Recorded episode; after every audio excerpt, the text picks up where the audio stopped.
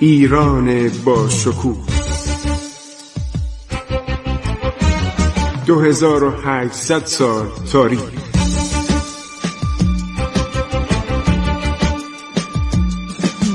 عبور از تاریخ.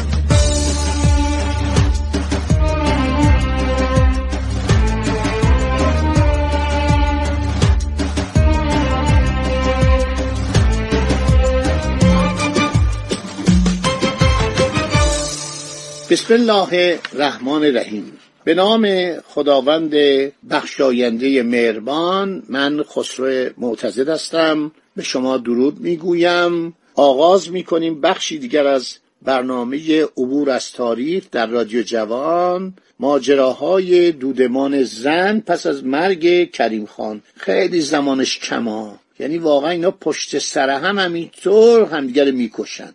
حقیقتا از 1193 تا سال عرض شود که 1200 هجری قمری تموم میشه این سلسله. اصلا تموم میشه. این سلسله ای که بیچاره کریم خان با چه زحمتی درست کرده بود را انداخته بود تأسیس کرده بود از بین میره به خاطر اینکه جانشینان لایقی نداشت. خب شروع می‌کنیم. جعفرخان شهریار زند از مسافرت اصفهان باز میگرده به شیراز. مدتی میره عرض شود که به سوی اصفهان. علی قلی خان از معمولین آقا محمد خان قاجار عرض شود در اون جریان کشمکشی که علی مراد خان داشت با صادق خان و معاصره شش ماهه شیراز اینا از استرابات حرکت می‌کنن و میان اصفهان می‌گیرن. آقا محمد خان خیلی آدم نابغه بود.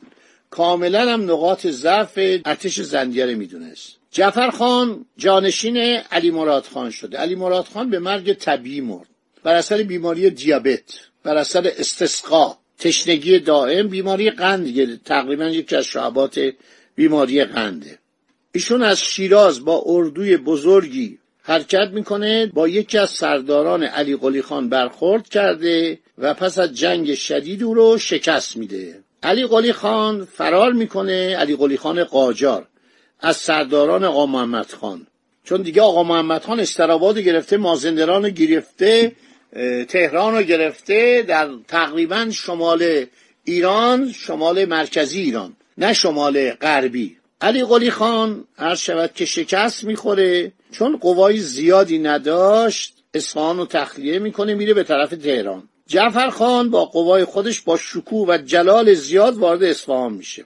خبر سقوط اصفهان که در تهران به گوش آقا محمد خان قاجار می‌رسه آقا محمد خان اومده بود تهران کرده بود پایتخت. تهران اون موقع 15 هزار نفر جمعیت بیشتر نداشت. اولوویه و برونیر دو نفر فرانسوی هستند در همان سالهای اول انتخاب تهران به عنوان پایتختی میان و تهران رو می‌بینن. یه کتابی نوشتن. شنیدم اخیرا به فارسی ترجمه شده.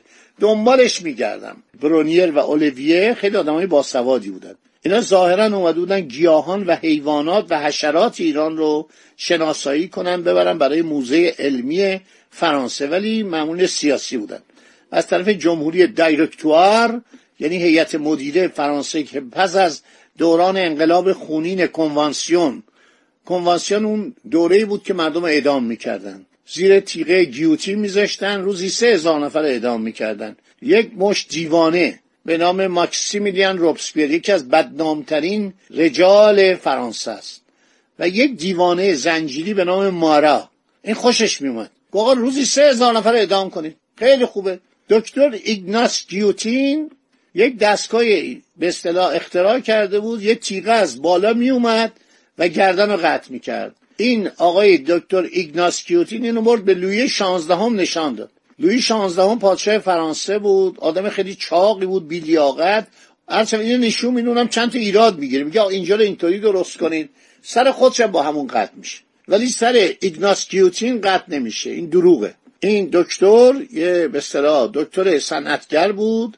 حالا شاید پزشک بوده من نمی‌دونم ولی این دستگاه گیوتین به نام این شهرت پیدا کرد. تا سال 1955 این دستگاه در فرانسه و در مستعمرات فرانسه برای اعدام تبهکاران به کار برده می‌شد.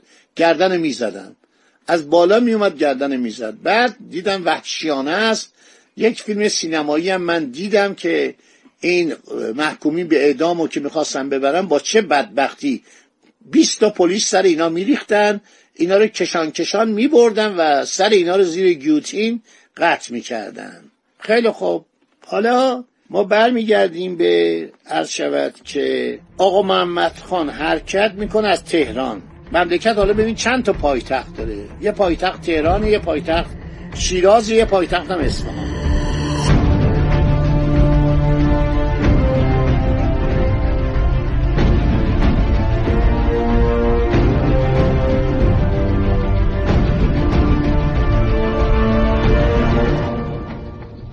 تهران به طرف اصفهان حرکت می‌کنه.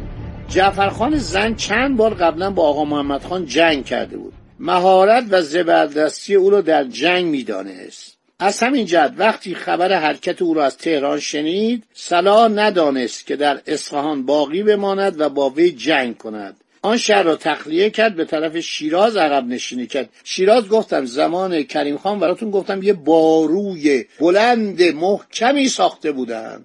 یعنی از بس این بارو بزرگ بوده گفتم که زن بچه های اشایر لکسی رو می آوردن اونجا جلوی چشم شوهرانشون شلاق می زدن. از واقعا سیاست های احمقانه قوانین زن بوده. وقتی حرکت او را از تهران شنید عرض شود که جعفرخان فرار می‌کنه یعنی عقب نشینی می‌کنه بیره به شیراز. آقا محمد خان دوباره وارد اصفهان میشه. و اونجا رو به دست یکی از سرداران خودش میسپره. از دست دادن شهر اصفهان جعفرخان را فوقالعاده عصبانی کرد. موقعی که به شیراز بازگشت بنای بدرفتاری و با اطرافیان و بزرگان خود گذاشت. به تمام آنها بدبین شد. این زنجی اینطوری بودن دیگه. نمی‌دونم چرا قد کریم خان تو میون اینا منحصر به فرد بوده. انقدر آرامش داشته انقدر خوشرو بوده انقدر خیلی آدم خوبی بود. حالا اینا همش جنایت و آدمکشی و کور کردن و کارهای بد و واقعا زشت و خلاف اخلاق.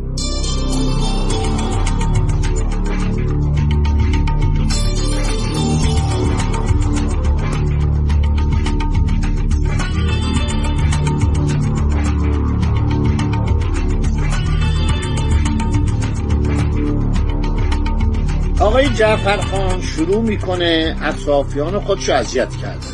هر شود که حیدر مراد خان یکی از بزرگان و رجال معروف آن زمان بود. این یه علی مراد خان یه شخصی بود به نام سید مراد خان. در خدمت داشت خیلی آدم کثیفی بود. این همون بود که می‌رفت سراغ اون بیچاره ابوالفتح پادشاه دو ماهی که معزول شده بود پسر کریم خان شلاقش می‌زد. با شلاق سیمی می‌زد که جواهرات کجا گذاشته؟ تو یک نقدینه ای داری جایی پنهان کردی بعدم که کشتنش.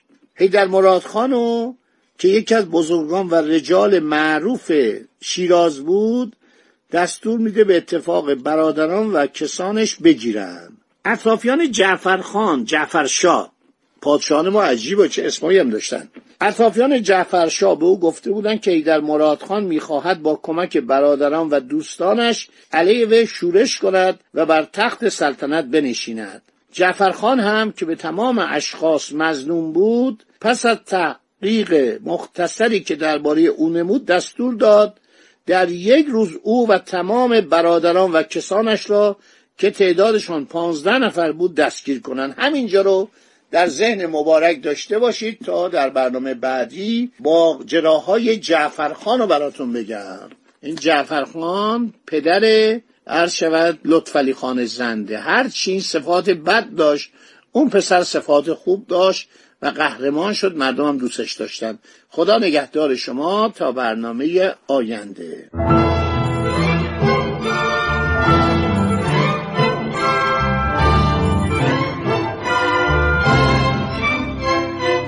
عبور از تاریخ.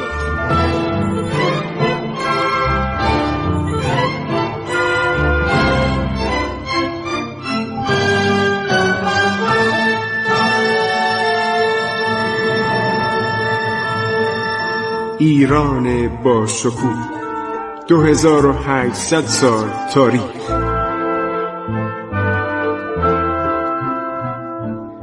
سرگذشت ایران ما به روایت خسرو معتزد